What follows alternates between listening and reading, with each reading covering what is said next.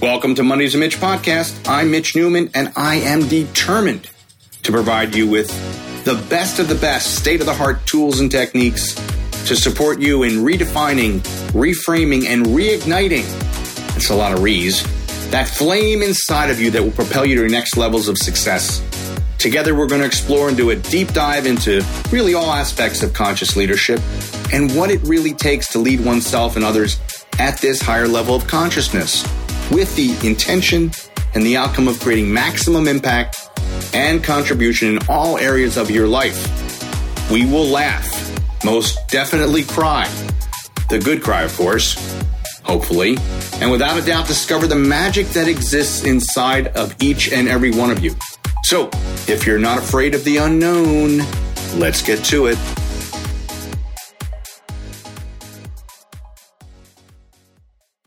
Man, man, oh man, oh man, that theme song gets me fired up.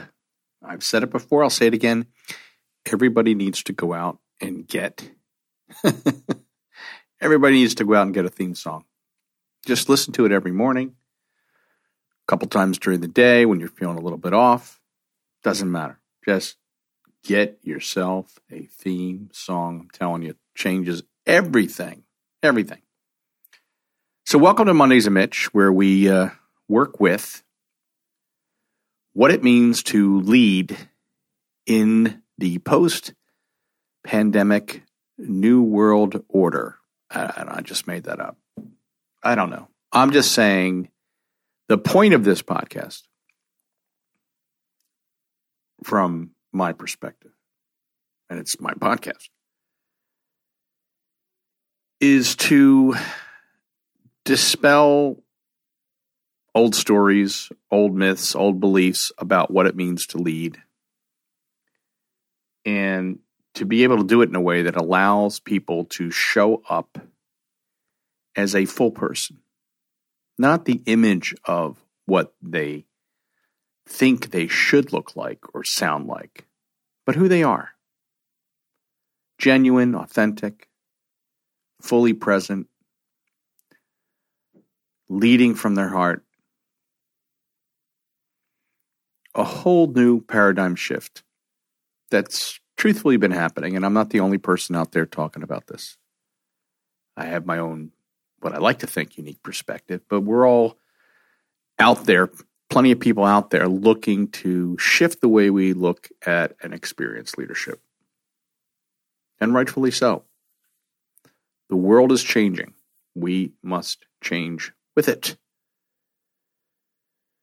So I talk about leadership on a whole bunch of different levels, and sometimes I repeat myself because I always go by the three R's repetition, repetition, repetition. That's how we learn. And then there are times that I, well, hopefully always evolving, then I'll return to a subject.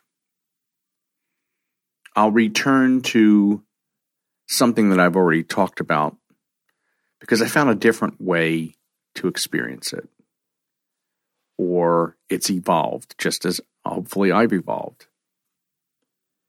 And the point for me is really just to get to a deeper level of clarity so all of a sudden that opportunity for that light bulb to go off is more present, that aha moment that's been brewing inside of all of us suddenly go, ah, okay, now I get it. So I talk about leadership on a variety of different levels the qualities of leadership, the action that a conscious leader takes in the world.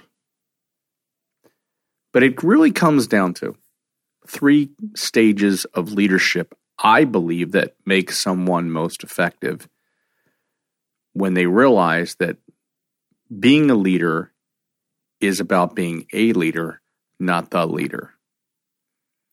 And if you're doing it correctly, from my perspective, you're looking for that next leader. Who's looking for that next leader? So let me take you through the stages. First and foremost, it's, it's critical under any circumstance, any situation, is we must first be able to lead ourselves. You must be able to lead yourself. And a lot of that comes down to what is your, what I reference as your inside game? What is it that you're doing, body, mind, spirit, consistently on a daily basis and throughout the day that allows you to keep working that inside game? Shifting beliefs, shifting perspective, moving out of judgment, moving into ownership, moving into being more present, because that's the crux of conscious leadership is living in the present moment, leading yourself from your heart. So my inside game starts in the morning, but it goes throughout the day. Some people think of personal development, of getting themselves sound as just something they do in the morning and then they're ready for the day. Well, I don't know. I here's what I do know. I know there are going to be moments in the day that are going to rock me. They just are. They're going to throw me. They're going to challenge me. So my ability to keep revisiting and fortifying my inside game is throughout the day. Because the gratitude I did at 6 a.m., the meditation I did at 4 a.m., isn't necessarily preparing preparing me for what happens at 12 p.m. when an important call that I was anticipating gets canceled. And the thoughts that can start flowing through my brain about why it got canceled and somehow considerably creating a scenario where it could be about me wasn't that special. It's all about me. To not have those tools to be able to refer back to, that gratitude in the morning and that meditation in the morning isn't necessarily going to resonate. So I've got to keep things throughout the day. Call it my inner home depot. I keep returning to it. Pulling out a tool, pulling out an exercise, pulling out something that allows me to get back to center so that I can be more present for the day, that I can move from reaction to responding to situations and circumstances. So, first and foremost, that inside game of leading yourself must, must be there. And I'm telling you, if you want to be spot on about this for yourself, don't think of it as something you just do in the morning. Space it out throughout the day. Have reminders on your phone pop up schedule different times throughout the day to be with yourself, to do some additional gratitude work, to go take a walk, to focus on your breath for a minute or five, to do some journaling. Include it in your day. So that's the first and foremost. That's like, that's foundational.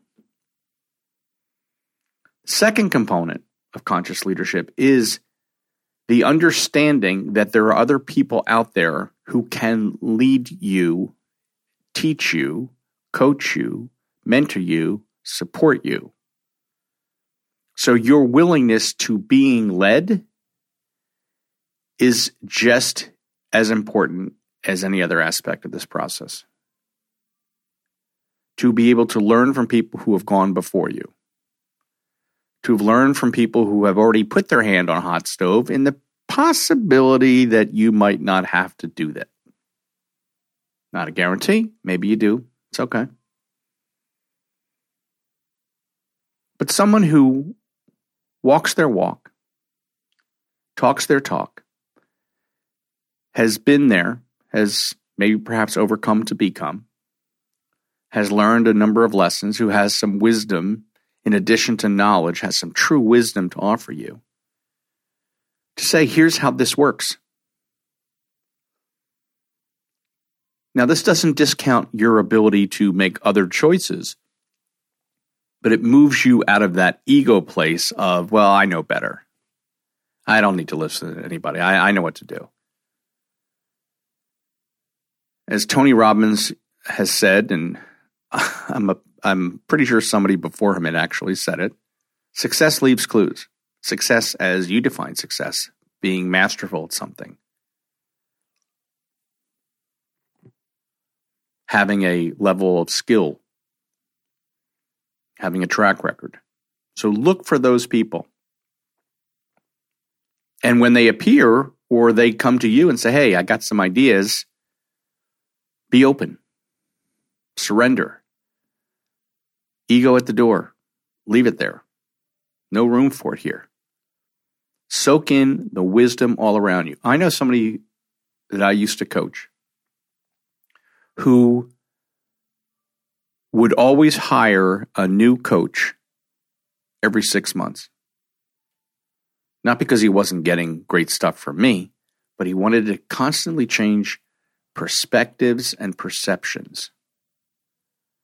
He wanted to constantly keep challenging himself that there was something else for he could learn from somebody else to constantly keep putting himself in that fresh. I think that's brilliant. So being led is going to be people that are going to tell you that outside game. Here's what you do. Here's how you do it. Here's the best way to do it. You can try it other ways, but here's what I found. I've gone this route, I've gone that route, and here's what I've learned. They're going to lay out the outside game, the external action that you're taking in the world. They've gone before you. So being led is critical. That's the second component. The third component is taking this concept of leading yourself, taking this stage of being led, and then you leading others. I always say this because you can't inspire leadership in other people if you're doing all the leading. And if it's always about you as the leader, it's about you as the ego. See, the, the coolest part to me about conscious leadership is being able to create a legacy. And the legacy isn't necessarily what you did on some grand scale. I was listening the other day as uh, I heard a clip Oprah Winfrey was talking about when she created the schools in Africa that she had gone to Maya Angelou, who was a big teacher of hers. And she said, Maya, I think I found my legacy. I think I found my legacy in these schools. And Maya was like, Nope, that's not it. and Oprah was like, Okay, uh, more information. And Maya Angelou said something very powerful to her. She said, Your legacy are the lives of the people you touch. When I heard that, I went, oh, man, is that powerful. So, your willingness to then go and lead others, to teach them what you've learned, how to lead yourself, all the things that you've acquired from being led by others, and then passing that information forward to somebody to take the baton and run with it is everything. It means that the work, the energy, the effort is bigger than any one person. That no one person can do it all. And if you're convinced that it's you, then there's more work to do. You are a leader. And what needs to get activated inside of you ultimately is to take that wisdom and knowledge and all the skills and the tools that you've learned about leading yourself and pass that on to the next person. That's your legacy. That's your legacy. And when you're doing that, and this is critical, when you're doing that, you're letting the person that you're leading know why you're doing it. That this is an information to be somehow coddled for you.